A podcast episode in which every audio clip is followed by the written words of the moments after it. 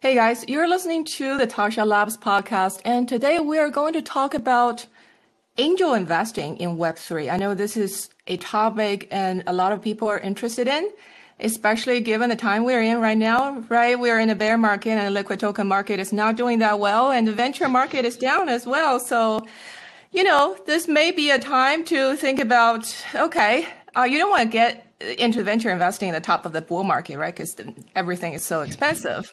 But obviously, that's the same thing is true for the liquid token market as well. But um, at this time, I think uh, it may be an interesting time to start thinking about early stage investing if that's the kind of thing that you're interested in.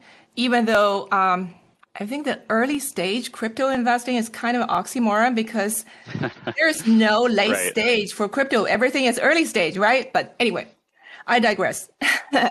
so, um, to help our discussion today, I invited my friend Paul Pesek, who is the co-founder of WAGMI Ventures, that is a um, Web3 focused angel investor syndicate that has been growing very fast to join our discussion. So uh, I'm really excited about today because I'm really looking forward to hearing Paul has to say about you know Web3 landscape the investment process of angel and venture capital investing in Web3 and how you should think about portfolio allocation if you are considering going into this kind of early, early stage in Web3 investing. Okay. So let's get started. Hey, Paul, how are you doing? Hey, Tascha. Good. How are you? Good, good. Thanks for joining me today. So uh, let's get started right away give us a little bit background of you personally and uh, how WAGMI got started. Yeah, sure. Happy to. And thanks again for having me on the podcast.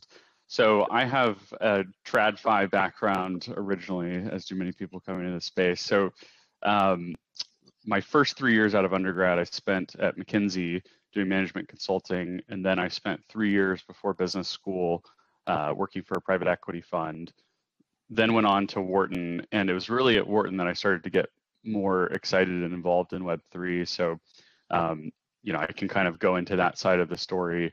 Um, my co-founder for WAGMI and kind of close advisor right now, Graham, he is, you know, somebody who uh, has been very deep down this rabbit hole within crypto for a long time. And he's um, part of Figment. They've done you know a number of interesting things with staking and validation across chains. And um, you know he gave me and my wife one eth back when it was a hundred bucks as a wedding gift. And we've kind of watched that roller coaster go up and down over the past several years. Uh, and then on my side you know uh, funny enough while i was at wharton it wasn't even uh, a wharton colleague or you know somebody in my class but i had made uh, good friends with the doorman in my building, and you know every morning I would go downstairs, and Mike was always uh, you know trading on his phone or doing something. Really, really sharp guy, and uh, you know we we struck up a friendship, and uh, you know he would tell me about how his daughter's making digital art, and mm-hmm. uh, you know she was doing this on an iPad that they had gotten her, and then you know fast forward a, a few months, and uh, she had made some art that was being sold in the metaverse for ETH, you know, in some museum that was being put up. And it's like, wow, Mike, that's that's really impressive. You know, I've traded ETH on Coinbase and even sent some to a non-custodial wallet, but um, you know, buying art, that's that's great. And so then, you know, fast forward another month, and he said, you know, Paul, my uh,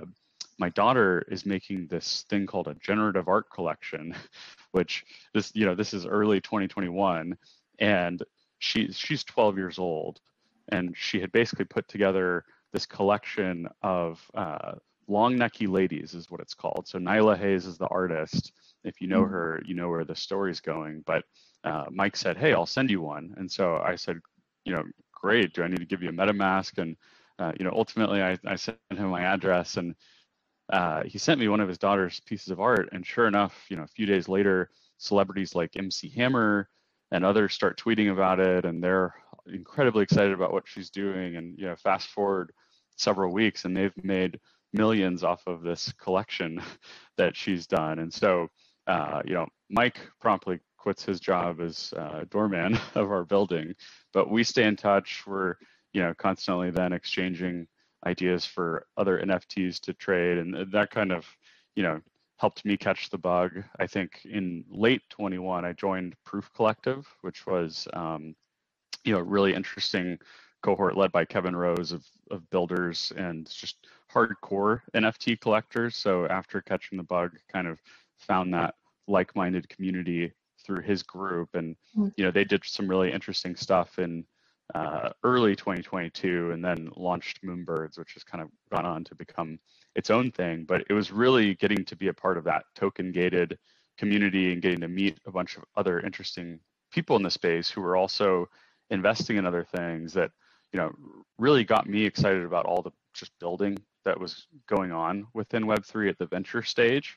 And so chatting with Graham, who had been my roommate in college, you know, we had just observed this phenomenon where all of this capital had rushed into the space in 2021 and, and even early 2022, where you saw a bunch of traditional venture funds raising record levels from their LPs, their limited partners. And it basically devolved into all of these funds competing for the same high quality deals and trying to justify or sometimes why not so high quality deals. I'm sorry. Unfortunately, yes, and that's uh, that's kind of the story of 2022, right? So. Yeah, anytime you have like such such huge surge and rushing in of capital, there's definitely going to be massive misallocation. That's just unfortunately always true. That's right. Yeah, and I think you know we can get to. I, I think why 2023 is a very healthy year to be looking at this space. But in 2022, what you saw was everyone fighting over the same deals. Uh, really, the ratio of capital to exciting projects kind of basically became unsustainable. It reached mm-hmm. a too high of a level, and you saw that lead to higher valuations. And so, um, you know, taking a step back, we did still see a lot of exciting innovation get built. I mean, that's why so many of us are sticking around during the bear market. And we just thought, man, it would be really exciting to try and find a differentiated way to get into these projects where you know i don't have the kind of resources that sequoia or some of these larger funds do but i do have pretty good network now of other builders within web3 and i, I know graham does and i know other friends in the space would be interested in participating in these kinds of opportunities. And so our whole value proposition at WAGMI evolved into you know this strategic network of partners that at first grew organically and now it's it's really snowballed frankly beyond and anything I would have expected last year and kind of just casually getting into this and seeing a real value proposition that could be offered to founders. Uh, you know, we pitch this as we're one line on your cap table, but underneath that, you get a collection of maybe 20 to 30 angel investors who, in addition to writing a, a 10K check or whatever it might be, they're then you know really incentivized to go out, hustle, make introductions to distribution partners or people that might be good candidates if you're hiring for a specific role.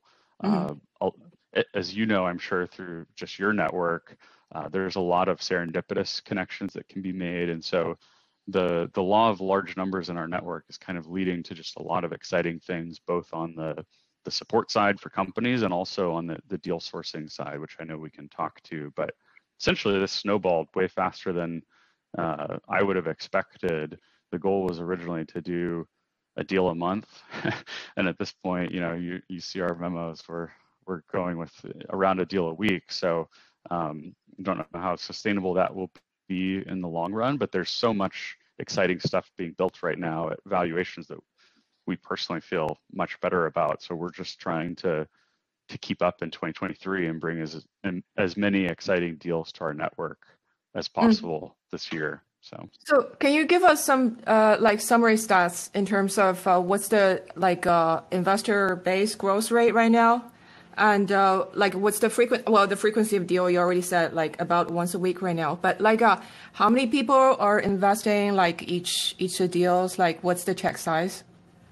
Yeah, sure. So uh, I think I'll start by saying that the the way that we think about it is probably on a deal by deal basis, just given we are spinning up individual SPVs as opposed to you know ha- having actively managed capital. So on a deal by deal basis, we average about a 200k check size. Mm-hmm. Now th- that's granted a little skewed because we uh, tend to do smaller deals, but then every now and then there's a really exciting larger deal that we'll get into. So we've done a few as large as a million. We're actually syndicating one right now that um, really excited about that we will hit the million mark on.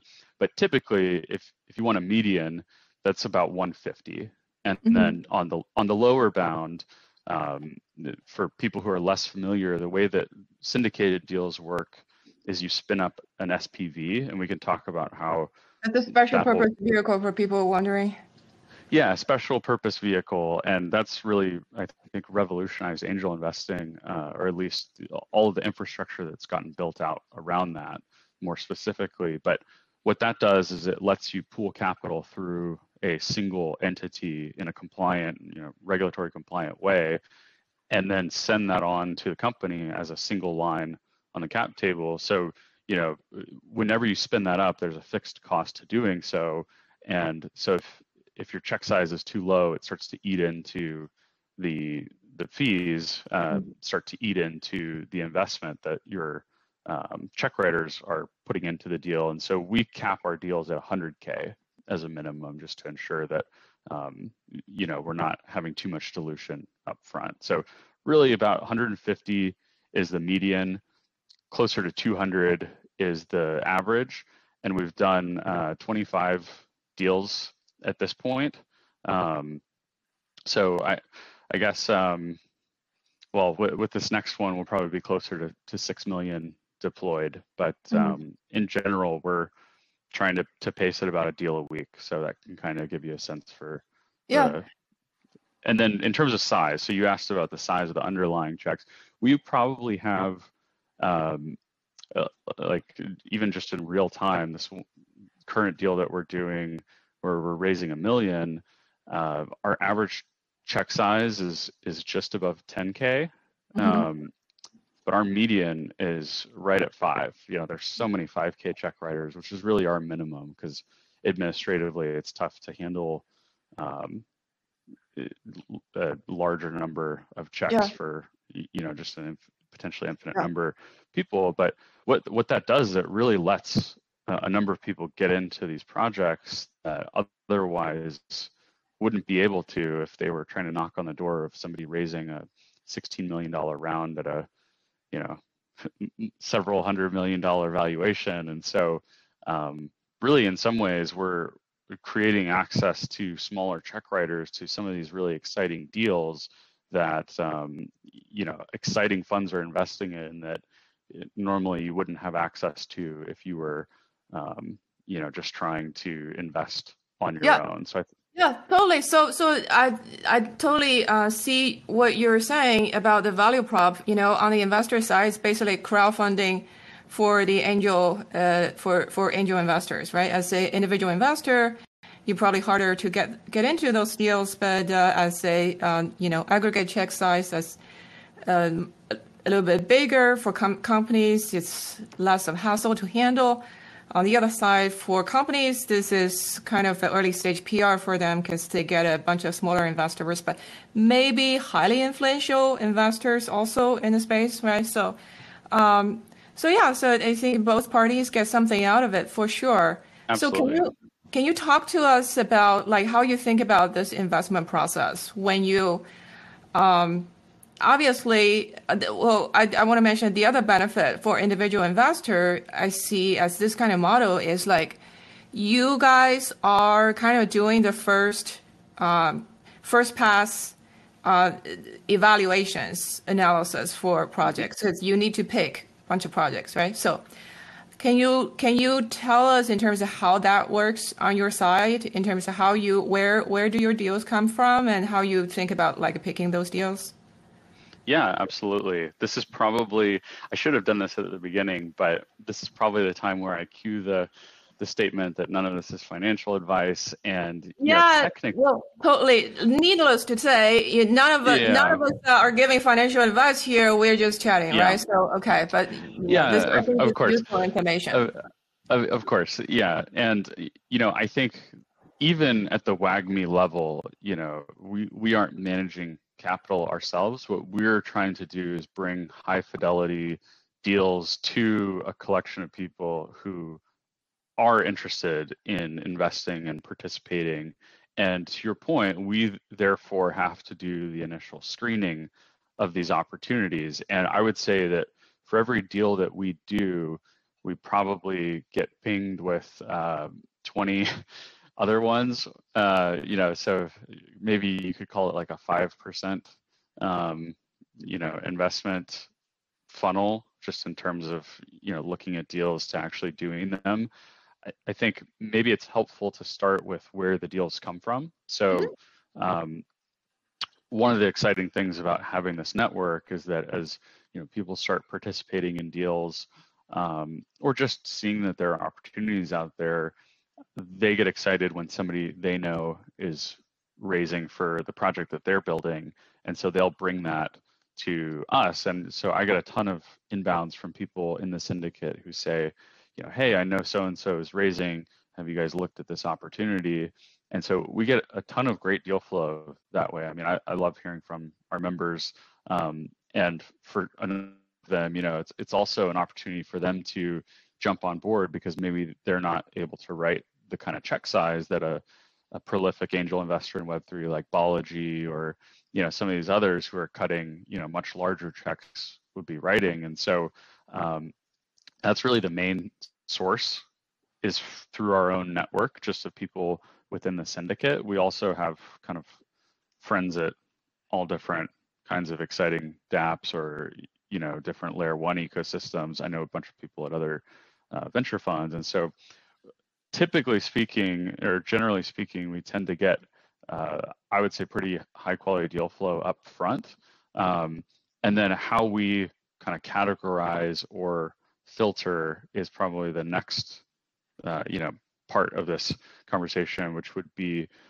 really when when you're looking at these things. I mean, um, it, it it's in some ways analogous to when you're, uh, you know, writing a resume, or mm-hmm. uh, you know, thinking about uh, trying to put yourself in front of a job opportunity. Often employers are looking at so many resumes in the stack that they kind mm-hmm. of inherently have to develop uh, an algorithm to just screen.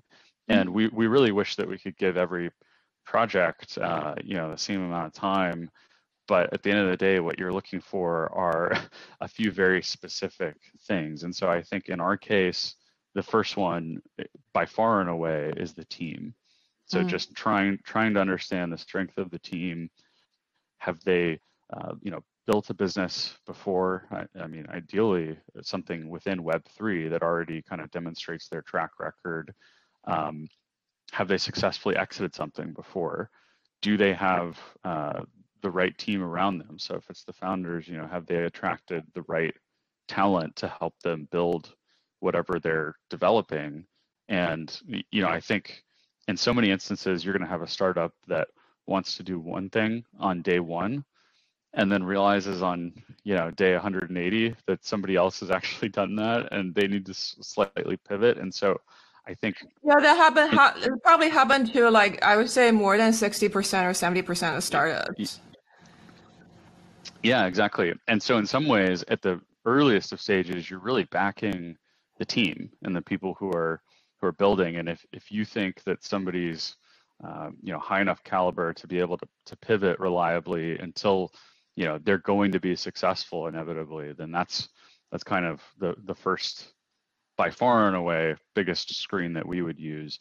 Uh, mm-hmm. uh, the, the second one is with respect to the product or service or you know protocol. Is it something that is exciting that has you know an attractive go to market um, you know case for existence so you know something that i think it was probably less vetted over the past couple of years was just um, you know the utility of of mm-hmm. some of these things. I think especially during a bull market, it's easy to to to really just you know jump on board any kind of project that has an exciting set of names behind it or uh, you know, a, a, strong pedigree in terms of the the team that's building. But if there's some clear use case for whatever the product is, if it's something that you can actually understand, break down, be able to, you know, describe. If you're just excited because something has the word zero knowledge proof in it,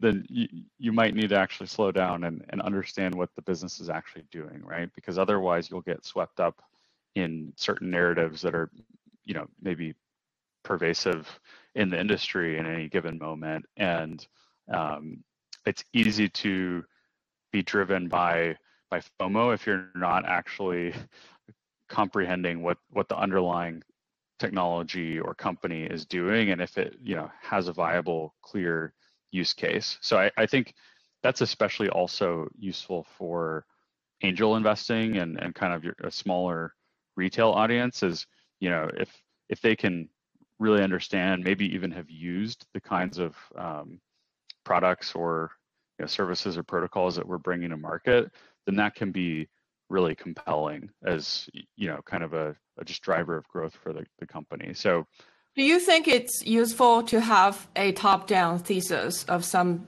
sort? For example certain sectors that you expect to grow more so you kind of focus more in that segment of projects that kind of thing? It's a great question. I would argue that if you are a traditional venture fund mm-hmm. then that makes complete sense. I think what you see with a syndicate, especially as you reach an increasingly large size, is that it's kind of law of large numbers. You know, statistically speaking, you're you're going to have people who are interested in late stage deals, early stage deals, real world assets, uh, gaming protocols, right? And so I think what we're trying to do is cultivate and keep this network engaged that is uh, essentially getting their itch scratched on you know various different sub verticals within Web3 where we're trying to remain industry agnostic and just bring the best deals across the space. Do I personally have certain areas that I'm more interested in than than others? Yes. But in general, if we're trying to service this growing cohort of people who are coming from all different verticals within Web3, which is kind of our syndicated model, then I actually think it's less important that you know you have some sort of thesis because everyone within the syndicate will have their own right. areas of interest. Yeah. So um, yeah, the, you, you're totally right. Right. So from a from the syndicate level, you just like bring up projects that uh, you know that fits that kind of criteria that you just mentioned but um, it's it essentially still boils down to each individual's choice and their own. They have to do some own some of their own due diligence on their own, right? The members. But just like in ter- like in terms of you personally, uh, is there any sector that you're particularly interested in right now? Yeah, sure. I I, I won't pick favorites from within our uh, you know our cohort of investments, but I think just don't talk of, like how about outside of your cohort investments? We're not like recommending investment projects here. So yeah, absolutely. Um, so I think that there's some really exciting stuff that's being done with real world assets right now. Um, specifically, it's, it's kind of interesting. So um, a, a, lot of the past couple of years was fueled by cheap interest rates, kind of a uh, zero interest rate phenomenon is maybe mm-hmm. something that you've heard. Um, and so I think now that we're entering this phase where, um, you know, there's a Fed funds rate of, you know, something close to five percent, you really have to justify utility for for your existence. And I think there are some really exciting things being done in the real world asset space that allows for tokenization of assets that maybe wasn't possible. I mean, everyone loves to talk about tokenizing real estate.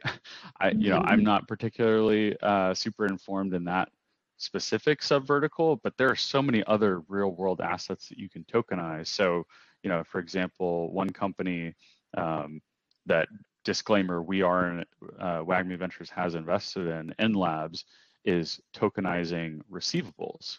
And so you know, there's this arbitrage opportunity or maybe capital inefficiency is a better way to describe it, where you have gig workers throughout the economy who are 1099 workers essentially who are maybe doing last mile delivery for uh, Coca-Cola, or you know, on the consumer side, it'd be you know somebody doing uh, Uber or or DoorDash who are getting paid maybe bi-week bi-weekly or um, some of the corporate cases monthly for the work that they're doing, or maybe on a, a PO by PO basis.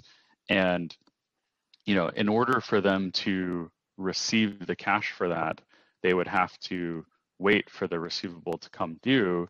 And if they tried to borrow against it, as an individual, you're far less credit worthy than a large organization like Coca-Cola. Um, but if you can actually tokenize and through zero knowledge proofs show that this is a credit worthy borrower, but it's completely anonymized, which is what nLabs is doing, then you can essentially show the credit worthiness of the receivable and let somebody access a much more capital efficient rate to borrow off of that receivable to get paid immediately as opposed to 30 days down the road or 60 days down right road and so pool by tokenizing things and using some cryptography in order to make a, a more efficient lending market so things like that that's just one example of something that mm-hmm. really i think is exciting that is, is starting to get built out um, you've got a lot of other um, interesting things that are being done on the um, not broader.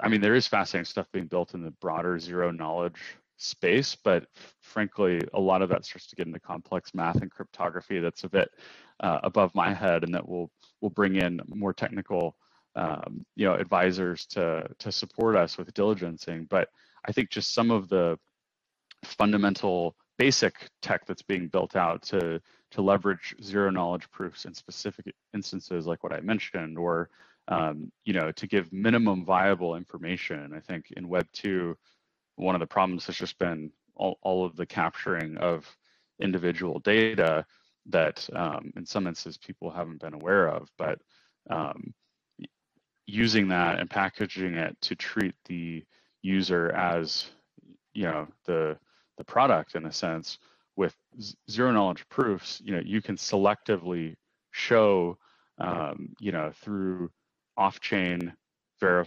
verifiable credentials the specific things that are important to you in a given instance. So um, I, I, think there's a lot that's going to be built out in that space and i'm hopeful that in the bear market there's a little bit more calm for people to just you know soberly select the things with very clear use cases like like what nLabs is doing, as opposed to um, you know just rushing ahead with a narrative that um, maybe naturally excites people well, but doesn't it's like at, at, the beginning of any new technology like people will want to apply this uh, you know when you have a hammer you see everything as a nail right so exactly you, you will want to apply this to everything and anything and uh, eventually something useful will come out of it but that's probably you know one in 10 or one in a hundred scenario right? So, but anyway, so, um, but my next question is, uh, what's the, is there any uh, difference that you see that is very unique to the Web3 angel investing or venture investing as opposed to just a general early stage startup investing? Yeah, sure. So I would kind of break that into to two parts. The first would be just the sector or set of sectors itself.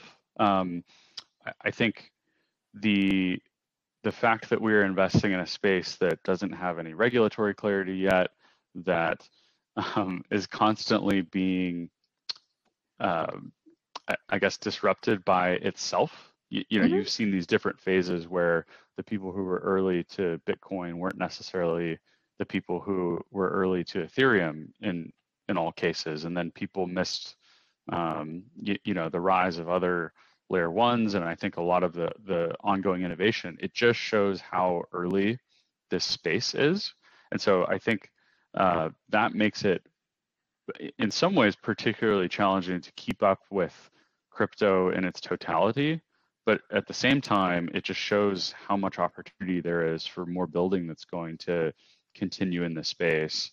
Um, so, so i think we're still in the first or second inning of an incredibly nascent field, and I think you have to keep that in mind with respect to um, you know investing in crypto specifically. And I think it's why a lot of us who try out you know like a non-custodial wallet for the first time, and you send your money across uh, the internet, and all of a sudden you know you, you feel that sense of self-sovereignty for at least for many people.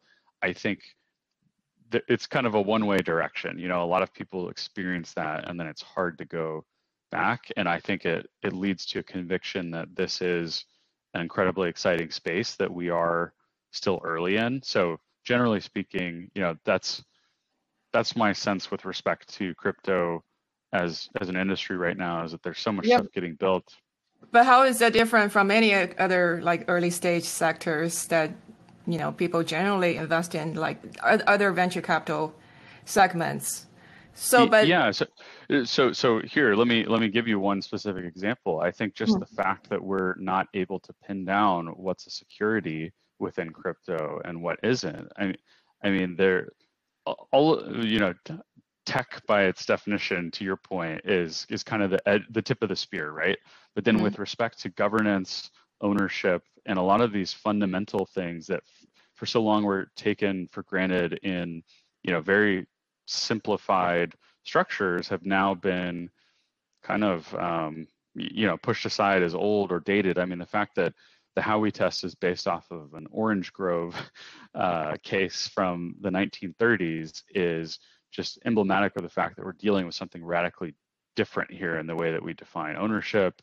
uh, the, the way that we define governance. And so I, I think the fact that crypto kind of it's it's like a liberal arts uh, person's playground and that it touches so many different domains and it's it's a way that societies kind of uh, has the potential to be restructured. I, I think it makes it a little bit more expansive than certain other fields and kind of goes back to the point that it's harder to keep track as a result of everything that's happening within crypto. Okay, but how about operationally? So, um, as a you know, like an angel investor or a venture investor, obviously, if you invest in other sectors, you only have one, like, only have so many options for in terms right. of asset, right? So, or so the through line, yeah. Yes, yeah, exactly. So the through line here is that um, within Web three, there are actually a number of different uh, avenues to exit. And you know some of them are are new and not available in traditional industries. So uh, one thing that if you've done angel investing in crypto you might be familiar with um, the listener not you because i know you invest in a bunch of companies but uh, if you invest in equity you might also be given token warrants. And so mm-hmm. what happens is you know traditional company when it exits you know it's either an ipo or a sale in a number of these crypto instances what these companies are building is a protocol that's going to get launched that ends up issuing tokens. And if you're part of the early investor cohort you may actually get tokens in addition to the equity. And depending on the company the equity could be worth something or it could really just evolve into the the token for the protocol being worth something but the fact that you have these um, kind of two paths to a liquidity event with the traditional equity of the company you're investing in being one, but then also if they issue any kind of token and you're given a right to that as a uh, investor, then that's a, an entirely new domain or avenue for people to get paid. Sure. So, so I, I, think actually for like uh, for for VCs, you know, I know like some traditional VCs are trying to get crypto because one of the things they yeah, obviously it's a growing sector and blah, blah, blah. But one of the things that people also see is like you have this additional, like potentially much faster exit, which people complain about, I know, but if you're mm-hmm. a retail investor, but if you're a venture capital or if you're like an angel investor, this is something that you got to think about, right? So because investing in crypto, you have much earlier exit compared to traditional VCs. I, I don't know, like, uh, are you familiar? Like, what's what's the uh, what's the traditional like exit timeline for like average, like I don't know, in software? Oh, I mean, uh, yeah, I mean that could be in the the five to ten year time frame. There's yeah, a really exactly. high variance with so so it's interesting at the beginning you mentioned the market's down. I mean, if you if you want to place bets within crypto, but not have the ability to undo those bets whenever you, you know you're feeling doubts in the space. I mean, angel investing is a very illiquid investment. You know, you have high conviction, you put something in, and then you're stuck with it for yeah. however long. Well, well, well, it, it cuts both ways, right? So you have uh, on on one hand this kind of uh, traditionally this kind of early stage investing because it's illiquid. You really have to like measure twice, cut once, right? You really have to really, exactly. really think through because your exit timeline is long. With crypto now, you can. It's like uh, the on one hand, the the room for error is uh, is bigger because if you don't like the product, if it doesn't turn out as well as you expected, you can sell with liquid token in many cases. But you could also the the more decision you make, the more errors you can you can make. There's also that yeah. aspect as well. Very so, true. Interestingly, I, I will just say that with a number of these projects too, in order to avoid that uh, happening with the cap table and people kind of exiting in mass, oftentimes what you see is a a lockup or a vesting schedule for tokens. So if there's a token generation event and you're an early investor, you might get some of them up front. There might be what's called a one year cliff is yes. sometimes common. So, you know, you have to wait and then a year later, that's when it starts to vest and you get, you know, upfront that uptick. That's the cliff part. And then you, sometimes you'll see like linear vesting, for example, over a several year period. So you can dump it, but it's in yeah you, you you can dump it in small segments. Uh, but like what's the what's the average um, average like uh, uh, uh, vesting period that you you've seen like common so far? Is it like two years three years? Yeah one year cliff with uh, three year linear vesting. That that's okay. the most common that i've seen. I mean uh, i would say that's that's fairly common and that just kind of aligns incentives because the thing about a token if you're coming at this from a builder's perspective is once you let uh, it's the same with equity but once you let that cat out of the bag then you know there's no going back. So you don't want you don't want your token to to tank and i think a lot of people are now kind of intelligently designing these so that they unlock over periods of time so, so in terms of like uh, um, token allocations, like what percentage of the projects that you invested in so far? I know it's sample size is probably pretty small still, but like uh, what percentage of them have like some kind of token warrant attached, or the deal is uh, directly in token format? Yeah, Tascha, we'll hopefully have a statistically significant sample size. I'm sorry, I'm, I'm, I'm no, so I'm just like, oh, I'm, just yeah, no, no, I, I love it. Um, so it's funny because um, it's it might actually be deceptive to describe it that way because I have conversations with founders every day where they're looking at deals uh, or, or they're going to market with their companies and we're looking at their deal and they're like a SaaS business, but because their investors want protection, they're also adding a token warrant in mm-hmm. case they issue a token in the future. They're mm-hmm. like, we don't think there's going to be a token here, but uh, we get it. We get that the VC wants to be protected, so we're including a warrant if we ever do it.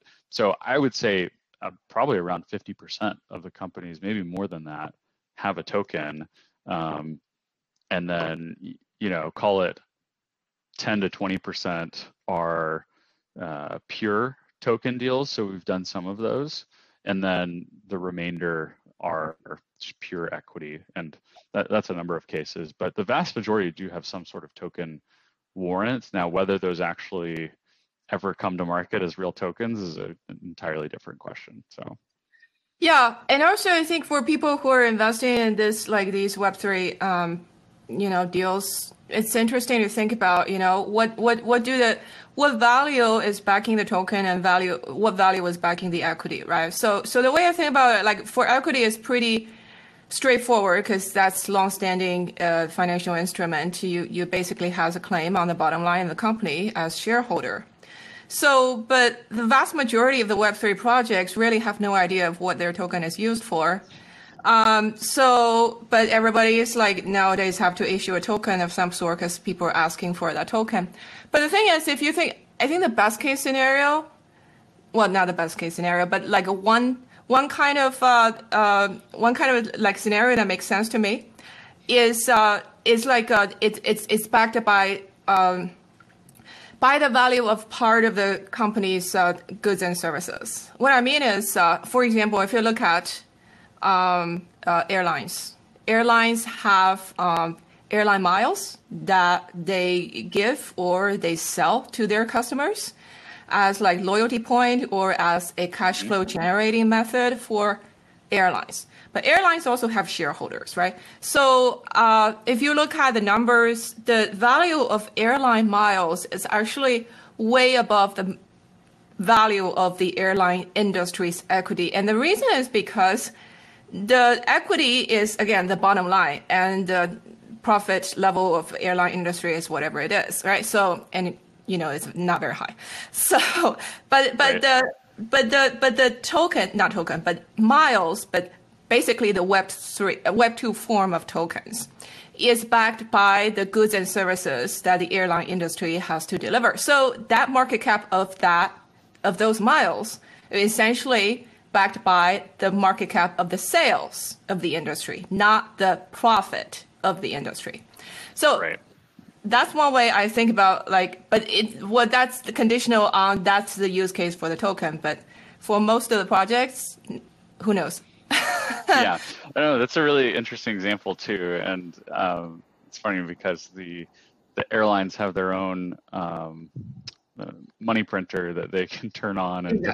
you know inflate the miles value whenever they want, and in some you know in, in that example it's interesting because the the miles are kind of trapped within your own account and the only way to monetize them is to essentially burn them back to uh, to the airline in order to get credit for them. But um, yeah, I mean, it, I think it would be really interesting if if things like that were tokenized and um, you know made more fungible across hmm.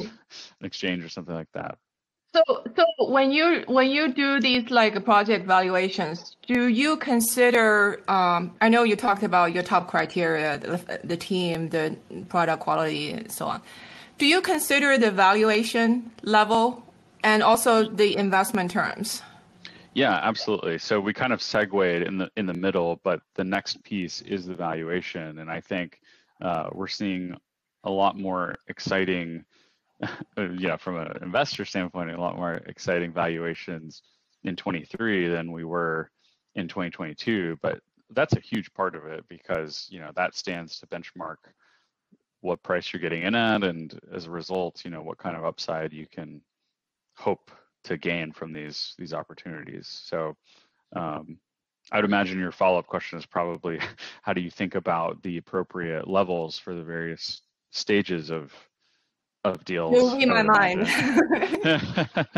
right. So so I think um, just to give you some some stats for us, I would say for our smaller deals like seed seed stage deals, we're starting to see uh, a number of deals in kind of the 20 to to 30 um, million post money mm. valuation. I think some of the pre-seed that's a little bit closer to to concept or just um, you know trying to validate proof of concept, don't have you know working prototype, but have maybe like a strong team that's um, ha- has a strong kind of case for what they're doing, mm. raising closer to that six to 10 million post money range.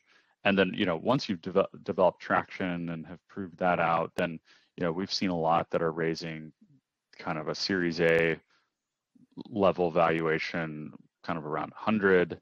Um, it, and then, you know, by all means, you can certainly raise and justify a higher valuation. We've had a ton of excitement on something that has gone at, you know, several hundred million because of the total addressable market. So, you know, you mm-hmm. think about things in terms of, you know, comps a lot of times with valuations, you try to look at comparables and you know venture investors are, are benchmarking okay i've seen a bunch of deals raise at xyz value but when you're thinking about the upside for some of these larger l1 launches for example or maybe an l2 well mm. one of the great ways to kind of think about what your opportunity is for return there would be to go and look at what some of the other L1s or L2s are trading at that you think are appropriate comp, and then of course that gets probability weighted and it looks yeah. not as exciting if you're doing the probability weighting correctly but um, just in terms of the upside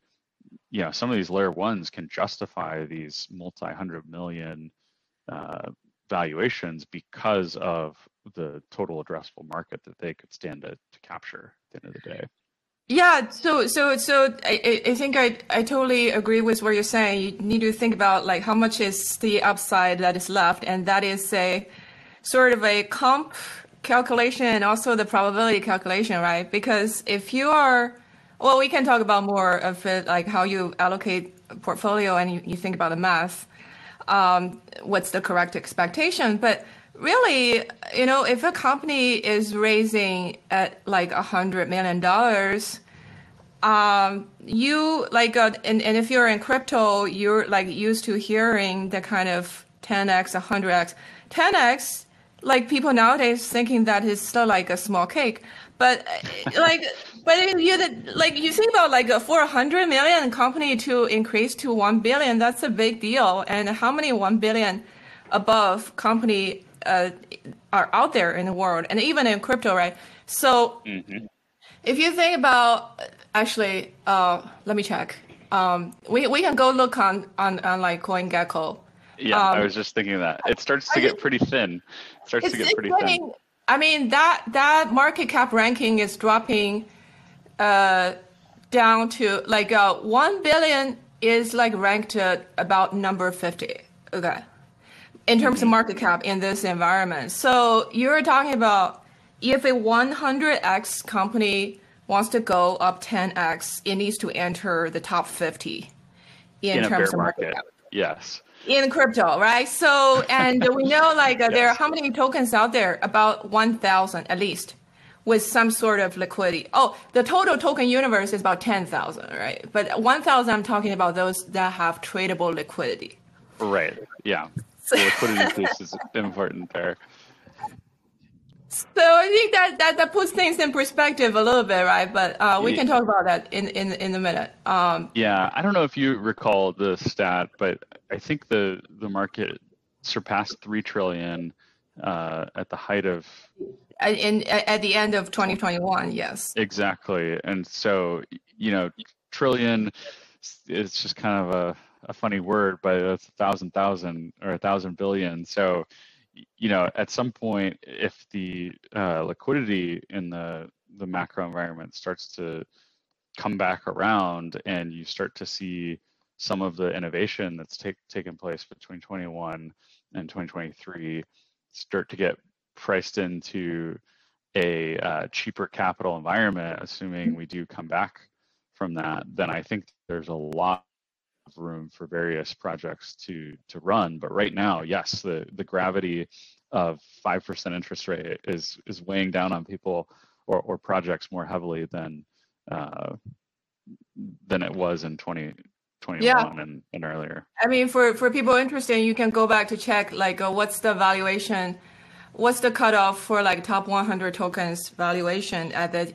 at the heat of the uh, bull market obviously higher than what it is right now because like uh, um, right now the total market cap of is like about one trillion, and back then we are you know three times higher, right? So, but uh, I think this is something that people need to consider is like uh, what is the probability of that. Um, in terms of how much, what's the upside that you can gain on each of these uh, tr- transactions, and also what's the probability that you will gain anything at all, right? So that's that's yeah. the other.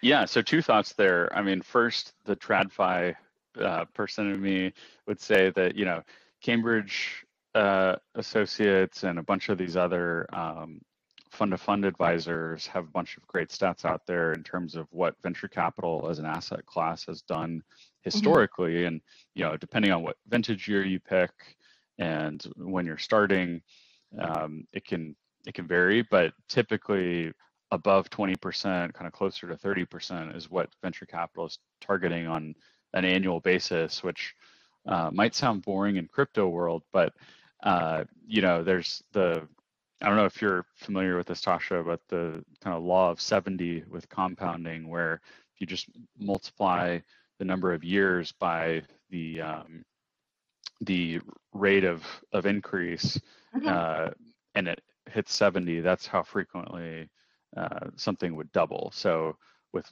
a 14% um, increase, you know, it takes about five years for something to double. Mm-hmm. And so if you if you're thinking about that from you know your own personal investment standpoint, then 30%, you know, that's kind of call it two and a half years, uh, a little bit less in order to double your money. If you can consistently do that every, you know, period. Every couple continue, years.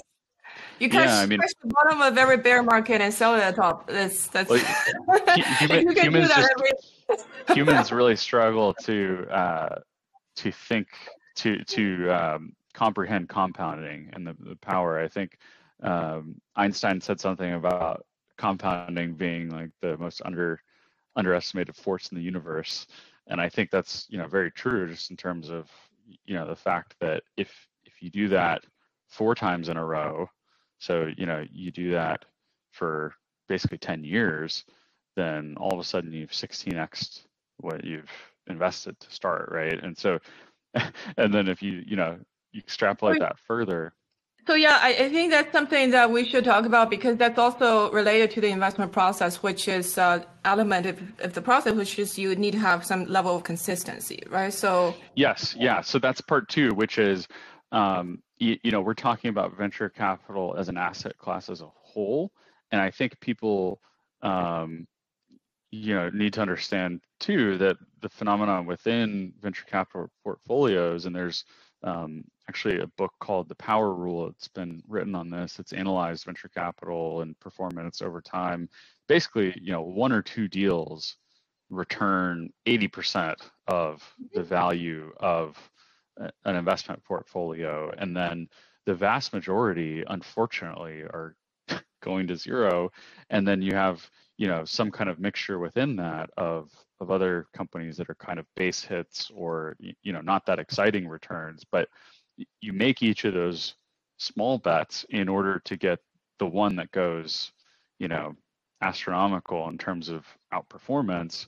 And so you know again like if if I'm saying anything here, it's it's that you know we tend to think about this at, at more of a macro level, and I think it's very easy to have FOMO when you're, you know, thinking about various opportunities, but really trying to consistently put money into a diversified set of opportunities and and not you know bet the moon or bet the farm on one specific opportunity is the way that you reduce your variance over time and and hopefully assuming that you're you know tagging along to a deal that's been well screened by you know solid VCs which is also something that's a helpful indicator to us will increase the you know likelihood of you kind of tracking towards those venture capital level returns that are usually only available to eh, you know the extremely wealthiest people within um,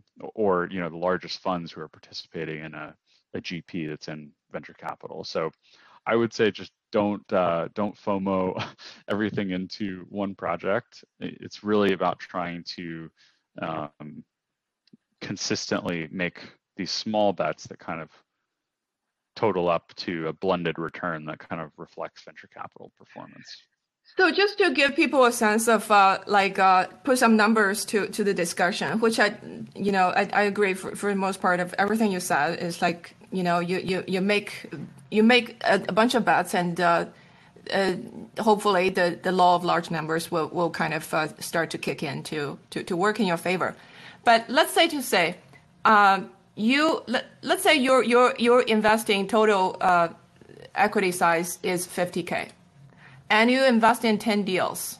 And each you put in like a 5000 number which i think you said is the minimum for you guys right? So um so you know like early stage let's say early stage investing the win rate like is incredibly low.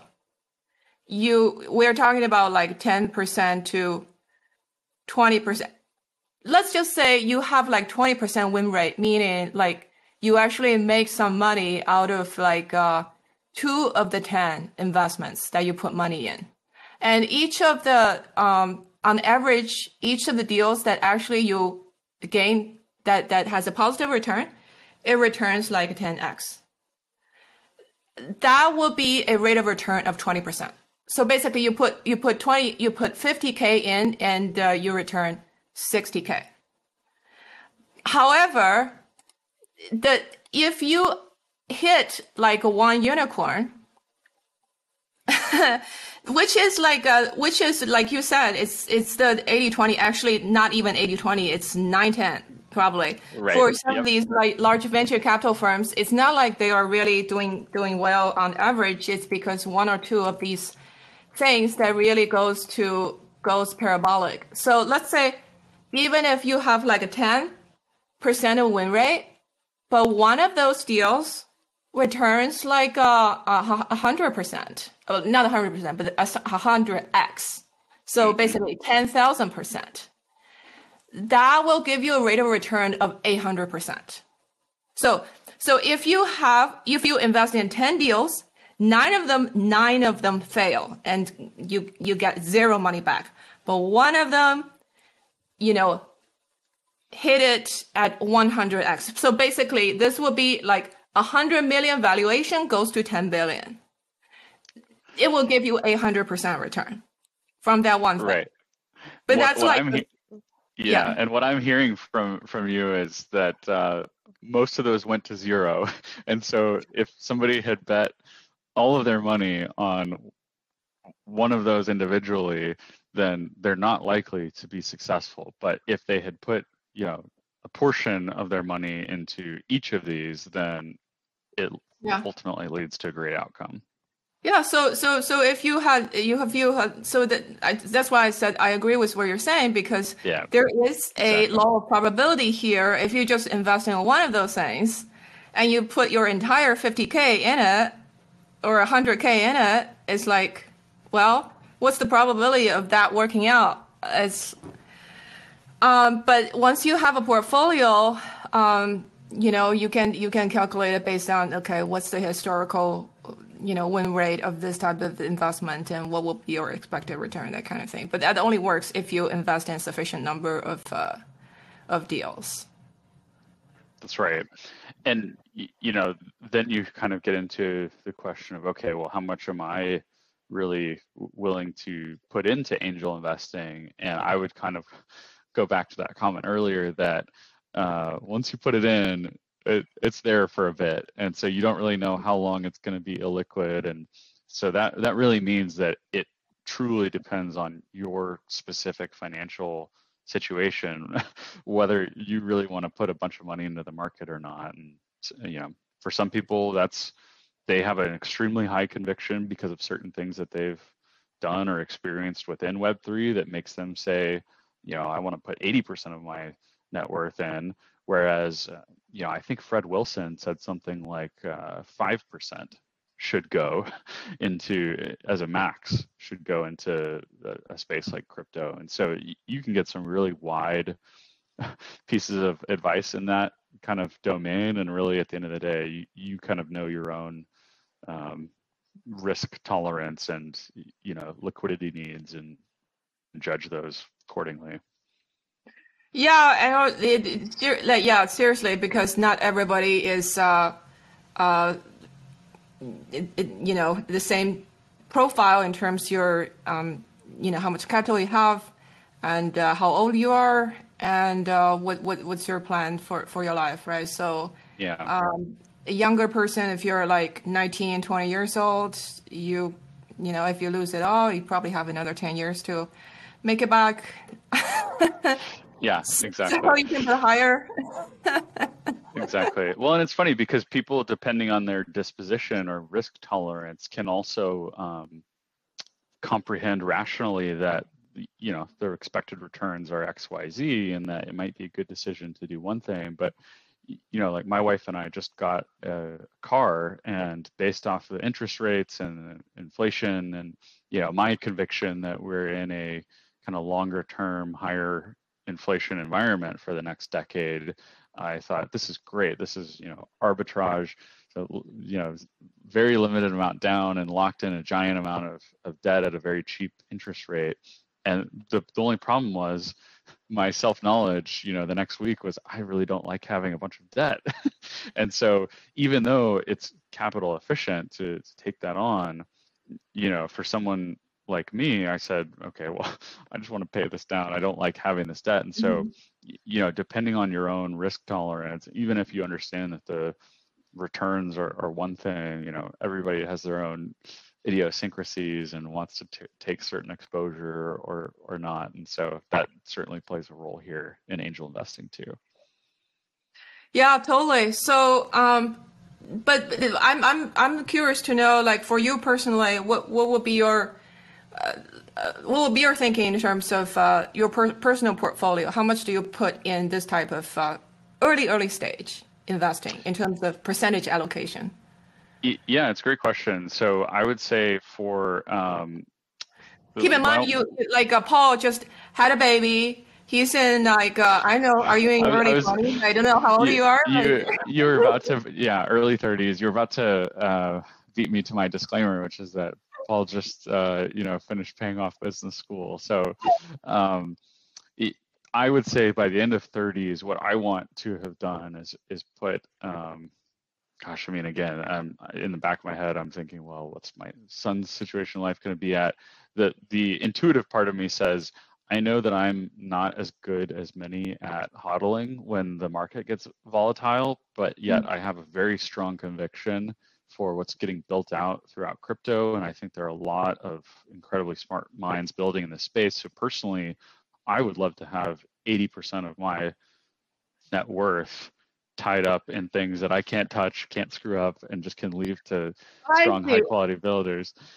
Um, now I see why you kept mentioning at the beginning. Oh, this is the way for for you to tie things up if you can.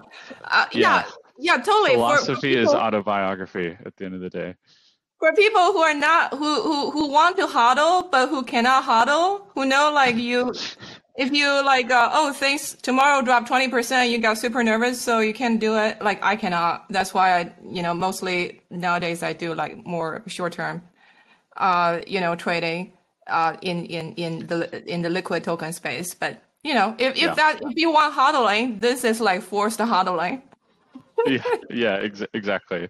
Um, and I say eight percent. That's not all angel investments. I have like strong conviction and like the Ethereum ecosystem, for example, and I think there's kind of a evolving mix of how much you know you want exposure to um, like fungible tokens or you know to certain ecosystems that have already been built out that are um, like you know if you if it, like many people that I interact with on a daily basis if you're based in the US and you realize your your home you own is, is denominated in dollars and your um, and it's located in the US and your job is based in the US and all of your currency and cash reserve is is denominated in USD, then you know you're kind of not diversified beyond your own nation risk. And so, you know, maybe there's some validity to owning some Bitcoin or Ethereum or some of these other um, layer ones that are doing interesting things as well. So um, that's kind of a broader discussion that gets me out of my yeah scope of angel investing, but just kind of how I think about the market. I'd be remiss to say that you know I'm I'm not also uh, allocating a bunch to to those areas. It's kind of 80% to crypto, the rest in you know cash or something else, right? Yeah. So also, I think it's also um, a decision based on what your what your competitive advantage is, because that's a great point. Yeah. Each of these uh, investment style, it's a investment style, right? It like this type of angel venture investing is like extremely low win rate, but if you hit something right, it can return can be really high for that just that single thing but it's like uh, it can be extremely volatile and holding period is long and you need like to make good judgment assessment on mm-hmm. projects so that's a particular one particular kind of skill set that is very different from the skill set that you see like every day on youtube people talking about okay the support resistance levels and uh, this line that line right the, the triangles, the the flags. That that's like a very different skill set. So so, but to eh, to do anything well, you have to specialize, right? So, um, but the, what you specialize in also depends on your personality and what, where your strength is. So, to me, like personally, I know that my interest and my background is more in you know in the in the liquid market. So, but I you know long term optimistic in the space and you know i'm obviously very involved and interested in the space. So for me it's really sort of kind kind of a uh, public good investment uh, plus some diversification. But it's not a huge focus of mine. So personally i, I allocate like uh, 5% um, to this, you know, angel investing. Um, but that's just like I just wanted to like give because that's an example of. Uh, of course, my situation is different from everybody else, but that's just like an example of you have to look at what's your background and interest and uh, what, what your where your expertise really lies. Absolutely. Yep. And you know, one thing I would just point out in the bear market is that you know, as you're engaging in either angel investing or you know one of the most fun parts about this whole experience with WAGMI for me has been that um, it's you know there's there's more to wealth than what's quantified in the um, you know liquid or illiquid assets that you're holding. I mean, just getting to meet so many interesting forward-looking people who are, I think, particularly in crypto, trying to rebuild you know a new version of the internet in a way that's exciting and more equitable or more um, you know autonomous for people more self-sovereign i think just puts you in communication with a bunch of other very genuinely interesting people. And so getting to build those relationships and build that network for you if you're kind of actively looking at angel investing um, that's kind of hard to measure the value of either. And, and that compounds uh, it's kind of a Metcalfe's law of its own as that network starts to grow over time too. And so um, there's just a lot of value to, to getting yourself out there and even just looking at these opportunities, whether or not you're putting capital into them. Mm-hmm. Yeah. So, um, and also I want to ask you, like, uh, in terms of this year, what's your plan or goal or things that you want to achieve for for for for the syndicate? Yeah. Oh my goodness. Um, so we're we're constantly trying to to catch our breath to um, you know figure out new ways that we can engage with our current portfolio companies because it's just so much fun trying to make those connections for the the companies that we do have in our network i think there's of course always the the goal in terms of how much capital you'll have deployed and you know how many deals you'll do i think sustainably our goal would probably be to hit 50 portfolio companies by the end of this year. So that's kind of reliably tracking towards another uh, deal every two weeks, a little bit under that. Um, mm. And then I think in terms of capital deployed, you know, under promise and over deliver. Uh, it'd be nice to hit 10 million.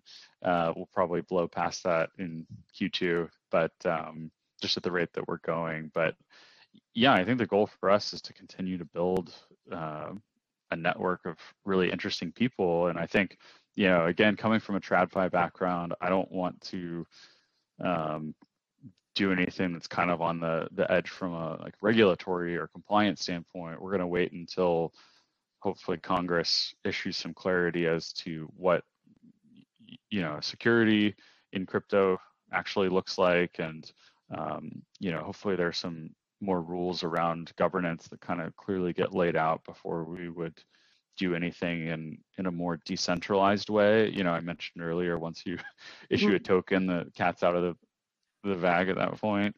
Um, so for for us, I think it's just continuing to stick to the bread and butter of finding exciting deals that we can bring to our network, continuing to grow that network, and then living up to our promise of just trying to create value for the companies that we're you know bringing these networks to as opposed to just money that we're leaving at the doorstep so yeah well thank you so much for joining me today this has been a really fascinating discussion. Yeah, thank you so much, Tascha. Great to come on. Yeah, so uh, for people to find you on the internet, uh, like what's your, do you have like a Twitter or something that you want to leave with people? Yeah, sure. I would say, you know, you can find WAGMI Ventures uh, at WAGMI underscore VC on Twitter or our website if you want to sign up and uh, get access to the deal flow. We're wagmiventures.io. Um, and then I'm DJ underscore Paulie. Uh, it's P A U L I E underscore P on Twitter. Um, I have a pretty boring Twitter account, but you can follow our uh, our WAGMI Ventures publications uh, via Twitter. That's great. Um, and if you, for for those of you who want to check out the um, the syndicate, I'll also post a link in the episode description so you can check it out. Um, there, there is a because I'm a I'm a partner of WAGMI Venture as well, but uh, I, I have a application process uh, for people who want to join the syndicate because uh, there we, we, we want to attract people who can actually contribute something to the space uh, not just money, but also your, your, your expertise and other things that you can bring, because that, that is, uh, again, as we talk about multiple times, that's the collective value added of the syndicate, right? Yep, we okay. appreciate it, Tascha. Thank you. Thanks a lot.